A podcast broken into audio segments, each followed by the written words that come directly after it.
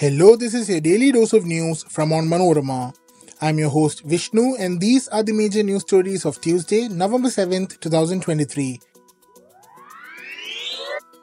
Israel says it is open to tactical little pauses to let hostages leave and aid get through to Gaza, but rejects calls for ceasefire.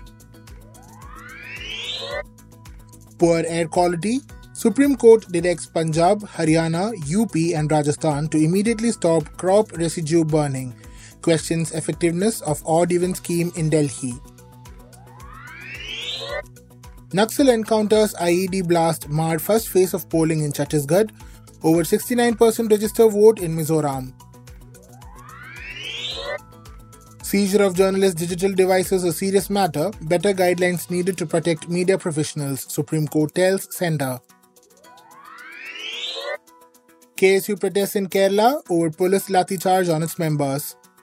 Let's get into the details.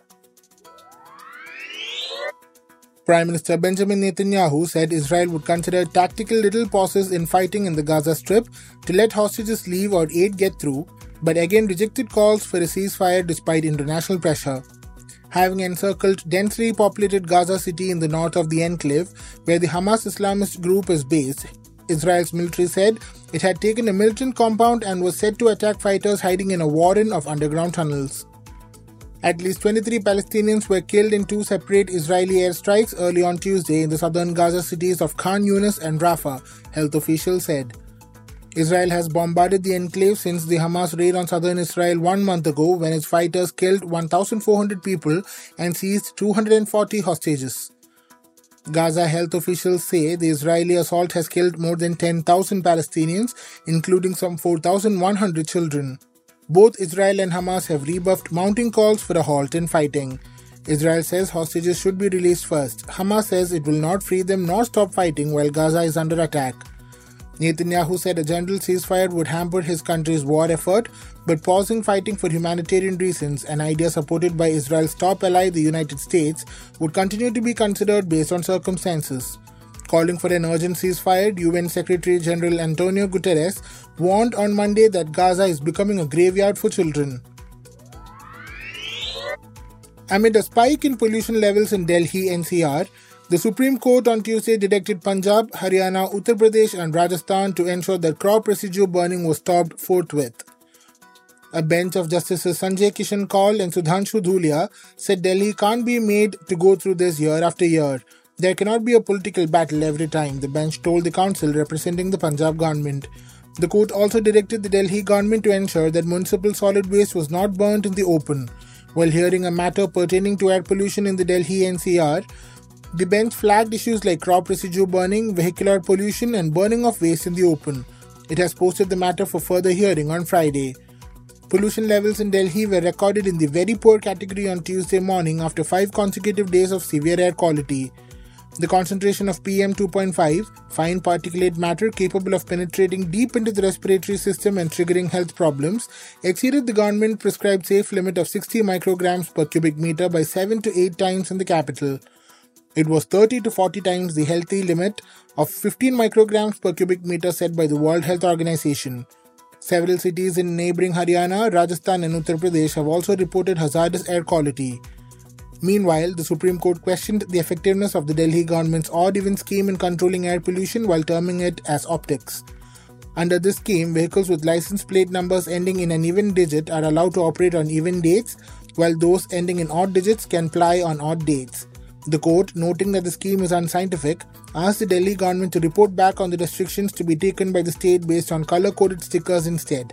The orange tag represents diesel vehicles and blue tag is for CNG and petrol vehicles. On the basis of this, it was suggested that vehicles with orange stickers be banned. An IED blast triggered by Naxalites and three different encounters between them and security personnel marred the first phase of polling in Chhattisgarh on Tuesday, officials said.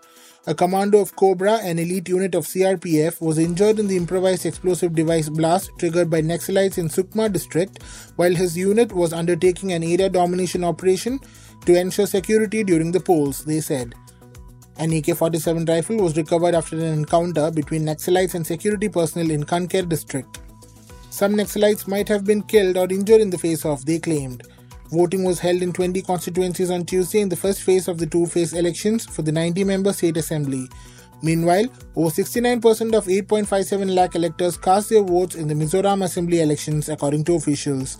Over 8.57 lakh voters, including 4.39 lakh women, were eligible to exercise their franchise to decide the electoral fate of 174 candidates. Mizoram Additional Chief Electoral Officer H. Lianzala said polling was peaceful and there was no law and order issue. The ruling Mizo National Front, main opposition Zoram People's Movement, and the Congress have fielded candidates in all 40 seats. The BJP is contesting 23 constituencies, while the Aam Aadmi Party has nominated candidates in four assembly segments.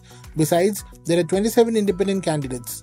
A voter turnout of 81.61% was recorded in the previous assembly elections in 2018. The Supreme Court on Tuesday expressed concerns over the arbitrary seizure of media professionals' digital devices and stressed the need for better guidelines to protect their interests. A bench of Justices Sanjay Kishan Kaul and Sudhanshu Dhulia was hearing a public interest litigation filed by the Foundation for Media Professionals, urging the court to establish safeguards against unreasonable interference by law enforcement agencies and create comprehensive guidelines for search and seizure of digital devices. Advocate Siddharth Agarwal, appearing for the petitioner, said there were hundreds of journalists whose digital devices have been taken away en masse.